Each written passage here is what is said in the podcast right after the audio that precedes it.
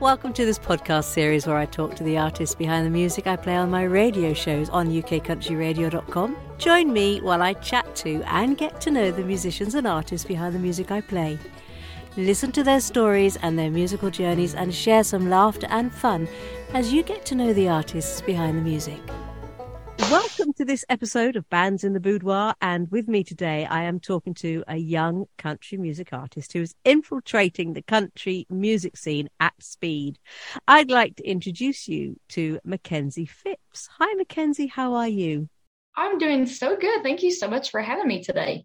Uh, it's it's an absolute pleasure. So, 2022 has been an exciting year for you, hasn't it? Not least with the release of Drag in November, which of course we will get onto a bit later. But first, can you tell me about you, about the Makenzie Phipps? What's behind? Who is behind Makenzie Phipps? Where were you brought up? Where were you born? How did you come to become such a great musician? Yeah, well, you know, I am from a very small town called Bluefield, and it is located in Virginia. So I'm in Southwest Virginia.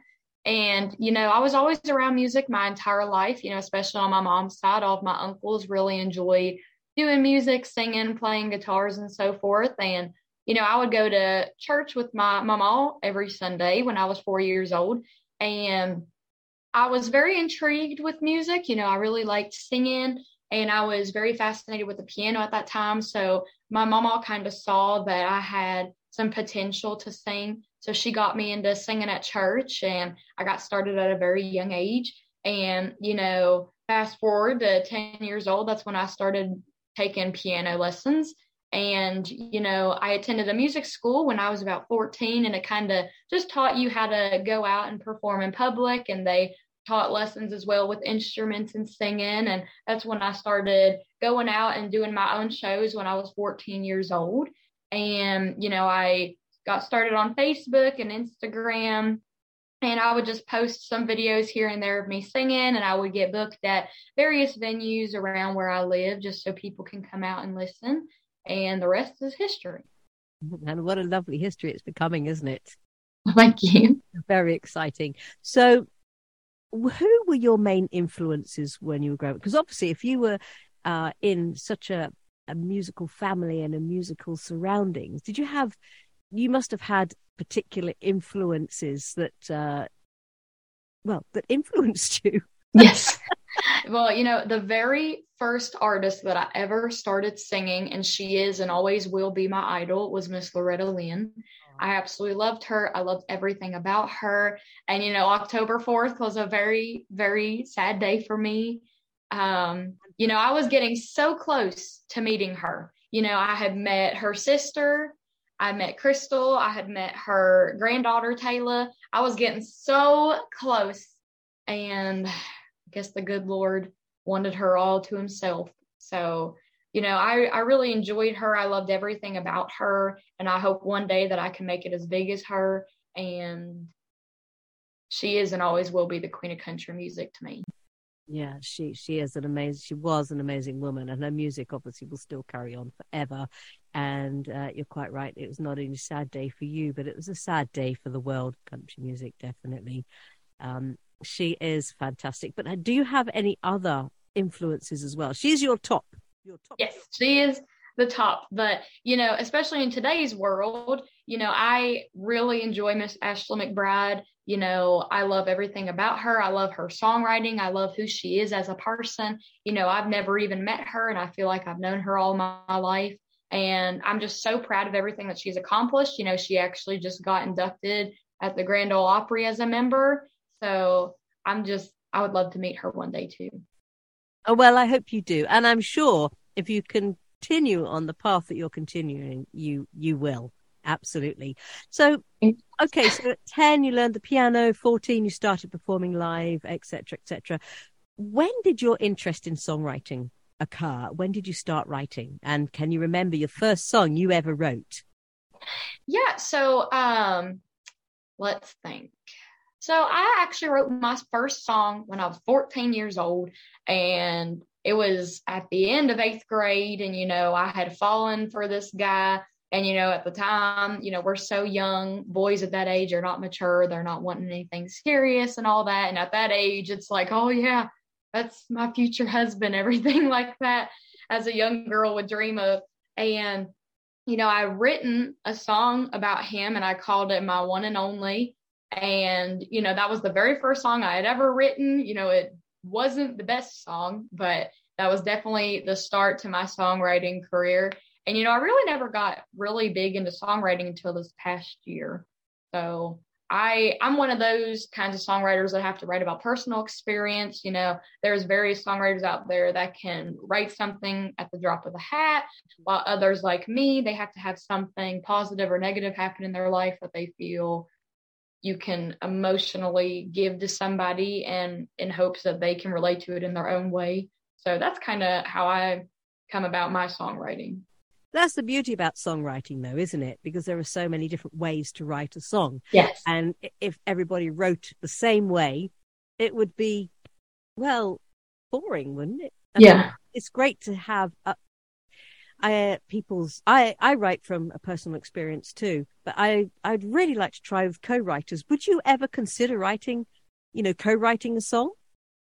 Yes, I actually have done some co-writing um, you know, I had released a Christmas song last year. And, you know, my PR firm, they were the ones that pitched it to me. They were like, you know, we're getting close to holiday time. You know, if you can come up with a Christmas song, that would be really good.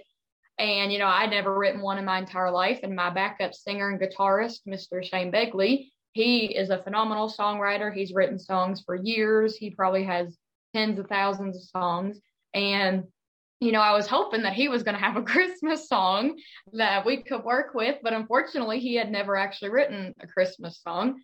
So, you know, me and him, we tried so hard, and you know, I'd never co-written with anybody because you know, I I had issues with it in the past because you know, a lot of the songs when you co-write, it's not based off of personal; it's kind of two or more people writing a subject, and you know, we sat down, we tried writing a song. It was so difficult, and you know it got down to the very thin wire and we were about to head out to go record the song like within a day or so and i texted him at work and i said all right you're going to have to send me whatever you have i'm going to look at it see if i can add to it we're going to have to get it done so he sent me over a first verse and part of a chorus i looked at it i changed some things i wrote the rest of it i put music to it we went over it and then we went in studio and recorded it so that was by far probably the most last minute project I had ever done. And that was my very first taste of co writing, which, of course, that's not how it always is. But, you know, we work very well under pressure. So we were very impressed. And that song exceeded our expectations, to say the least. But, you know, especially one of the songs that I got to go down to Nashville this past summer and record in studio, I had co written on with him as well. And that was a less stressful process. I would think that it gets less stressful the more. Yeah. But obviously, deep down in your heart and soul, you like to to write so you know as a solo yeah. writer because you can really put your emotion in. You can really write from the heart. Mm-hmm. I think um, it's it's a nice balance out there. You've got songwriters who do that, and then you've got songwriters who can't write without a co-writer. It's very interesting yeah. dynamics actually in songwriting, don't you think? So you very much like to connect with your fans on social media. You know, they're very important to you and you work with them quite a lot and you regularly interact with them on social media, as I just said, providing music videos, sometimes with Shane, as you've mentioned, he is um, your backup singer and guitarist. Yes.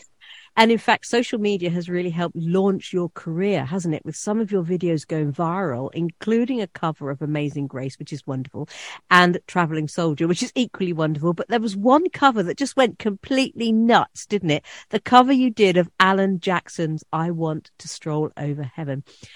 Um, why did you choose that song? And did you ever believe you would get so many views? Oh, well, um, you know, that song actually reached 1.6 million. And, um, you know, my aunt and uncle, they live down in Texas and they're very big supporters of my music. And, um, you know, they don't get to come in down here as often as I'd like them to because it is a haul to come from Texas to Virginia. And you know, I try to do a video every single Sunday. And, you know, we were kind of getting down to the wire. We had a busy week and I hadn't had the chance to really learn a whole song and we couldn't think of one. And I had talked about, you know, I really missed my aunt that was in Texas and she is very faith based and she really enjoys that song by Mr. Alan Jackson. And, you know, I had vaguely was learning it in the past and I just never got around to it. And I was like, well, why don't we do this song. You know, I've been really missing her. So I think it would mean a lot to her if I did this song and I kind of dedicated it to her in my own way. So me and him had learned that song and we went and we recorded it. And, you know, we posted it on a Sunday because that's when I post all of my songs. And, you know, from Sunday to Tuesday evening, you know, it had gotten a couple thousand views, you know, almost 30,000. And then, um, just Wednesday, I woke up and my phone was just completely blowing up. And I was like, huh, this is very interesting. So I'm over here texting Scott from my PR firm and I was like, hey, this song is kind of blowing up a little bit. And, you know, he was like, oh, well, you know, um, when it hits a quarter of a million, you know, maybe we can do something with it. And, you know, this is like mid afternoon. And I was like, I think it's going to hit like a quarter of a million in a couple of hours. And he was like, oh, you know, let's just keep an eye on it and all that. So, you know, evening time came and it had just skyrocketed and it had went viral within 48 hours and it was just so insane and i did not expect that song to blow up at all but you know the songs that you don't think would do the best end up being the best so i was very floored with the result that I was given. And, you know, I was just so appreciative and thankful that that song was able to touch as many people as it did emotionally. Why do you think it touched so many people emotionally? Is it because it's faith based? Yeah, well, you know, um, COVID, we are getting into almost year three after COVID initially started and ramped up. And, you know, a lot of people and a lot of businesses and all that they still haven't been able to like fully recover from it. And you know i think people in this world they do go to faith and they go into what they believe in you know a higher power or anything like that. And you know i am definitely faith based and you know i wouldn't be anywhere where i am today without the good lord paving the road for me. And you know i just think that people they want to hold on to something that gives them hope Mm-hmm. and, you know, I definitely do think that having faith in your life really helps everything. Oh, absolutely. And it is a beautiful song. It is a beautiful song. So, of course, that was just one of the many exciting things to happen to you in 2022. The other is that you released your single Drag, which is a great song, great lyrics. And in fact, I think a lot of people can relate to the rebellious connotations in it. It's a yeah. really great song. Can you tell us about the song and where did you record it? Yes. So, you know, this past year was filled with so many different opportunities. And one of them happened to be that I went down to Nashville, Tennessee the past summer and I got to go into studio with Mr. Sal Oliveri, which is a Grammy nominated producer. And I just love him to death. I just love everything about him. He is just a wonderful individual and he's just so talented in his own way and just so humble. And he had actually introduced three out of the six songs to me that I went and recorded in studio, and Drag happened to be one of them. And I took a listen to it and I really liked how the song sounded. And I thought that it had a lot of potential, especially for me to be able to bring that traditional country sound to it while also it having a modern twist to it as well. And, you know, I do think a lot of people in their own way will be able to relate to the song because, as you were talking about, it is kind of a rebellious kind of element with it. And, you know, it's talking about, you know, in life, you know, every time I was in high school, you know, people had always talked about you only live once. You know, I want to, I don't want to live in fear or anything. I want to live carefree and make some decisions. And, you know, they may fail completely or they may be completely fine. But, you know, I think everybody out there, they may fall a little bit to peer pressure and temptation. So I do think a lot of people will be able to relate to this song in their own way. It's a great song. I love it. And uh, your vocals on it are fantastic. I well, really, I really like what you brought to the song. It's really fabulous. So you are working really hard. You're always gigging from what I understand. Um, so, what plans do you have for 2023? Are we going to see an album and a tour or something like that? Can you divulge anything at the moment? Uh, obviously, if you can, please do. If you can't, uh, host, what's the name of your lovely cat, by the way? oh, her name is Raven. She she can never. I kid you not. Anytime I do interviews, she always knows. She's like, I have to make a guest appearance. Right now, she's trying to cause mayhem. But um, you know, for 2023, I'm actually planning to be moving to Nashville at the end of May, beginning of June. Really? And you know, from January to May, I am going to be doing just solo shows. You know, I had done some band shows this year, and you know, we're actually coming to an end with our last show being this Friday. And you know, I just want to be able to build my way up to moving to Nashville. And then when I get there, I'm very excited for any opportunities that I'll be given and, you know, potentially forming a new band and having different elements involved with that. And especially releasing the songs that I had done this past summer in the studio. And people can check those out on all of my social media pages. And, you know, if they're interested in anything going on in my life, all my social media pages are where they need to be. Excellent. Well, I'll make sure people know about you, that's for sure. And I'll make sure I play your records on my radio show as well. Oh, well, thank you so much. We will get you out there over here in the UK for sure. Um, so, lastly, well, but not leastly, is that you are very much an animal lover. I love this. Uh, uh, here we are. Here's Raven again, making um, an entrance there. Here is he, she, beautiful. See? She, absolutely beautiful. A black cat. I know you can't see this, listeners, because although I'm interviewing on Zoom, it doesn't, we don't use it, but it's a beautiful black cat that has just walked onto the screen, is now sitting on Makenzie's lap, and she is absolutely beautiful. So welcome, Raven, as well, while I talk to your mummy. Um, so yeah, you're very much an animal lover, and you volunteer at is it Mercer County Animal Shelter in Bluefield? Yes. Yep. So, and you also host a weekly segment on social media called Take Me Home Thursday. So, first of all, tell me, when did you start volunteering there? And can you tell us about this weekly segment? I mean, I know, but my listeners don't, of course. Yes. So, you know, um, I started volunteering at the shelter in January. So, we're about to be getting to a year of me volunteering. And, you know, I had helped the shelter some, you know, when they were having adoption events and, you know, they were looking for live entertainment just to bring some people in and to have some music in the background that they can listen to. And um, I had went and I had done a Halloween um, adoption event that they were doing. And one of the volunteers that actually has her own rescue, which is called Pitbull Second Chance, she has some dogs that she sponsors and she helps out a lot, especially with dogs that are in need of some medical care. And they were telling me that they were trying to raise money for this pit bull that they named Swanson. And, you know, I hadn't met him. So I had actually went and they brought him in and, you know, they did not know his story. They found him as a stray, but we knew that there was some kind of trauma to him because he had no use of his back legs his spine was raised beneath his skin, you could see it. And his ears had been clipped by scissors.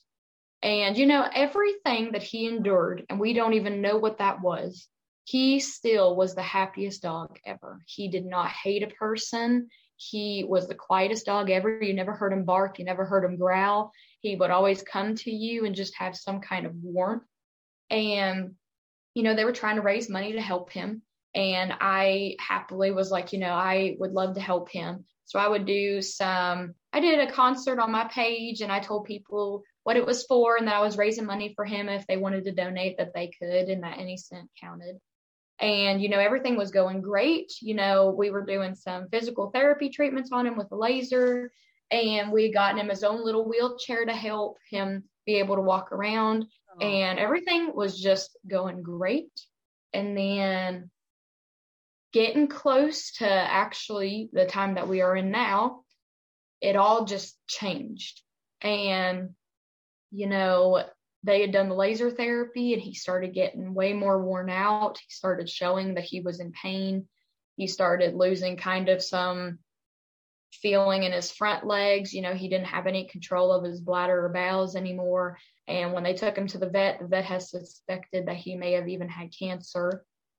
And, you know, that glimmer of light that was in his eyes from when I started with him from October to December was just gone. And, you know, it got to the point where we were like, what kind of quality of life is he going to have? Mm-hmm. And, you know, he is in pain. And, you know, during this whole process, he's been a fighter. He's been fighting for so long. And now you can tell that he is just very tired. And we actually, I have a poster over here, but um, in seven days, it will be the year of his passing. And we had laid him to rest to be with the good Lord because he was just suffering so much and we did not want to see him suffer anymore. And I was with him the entire time.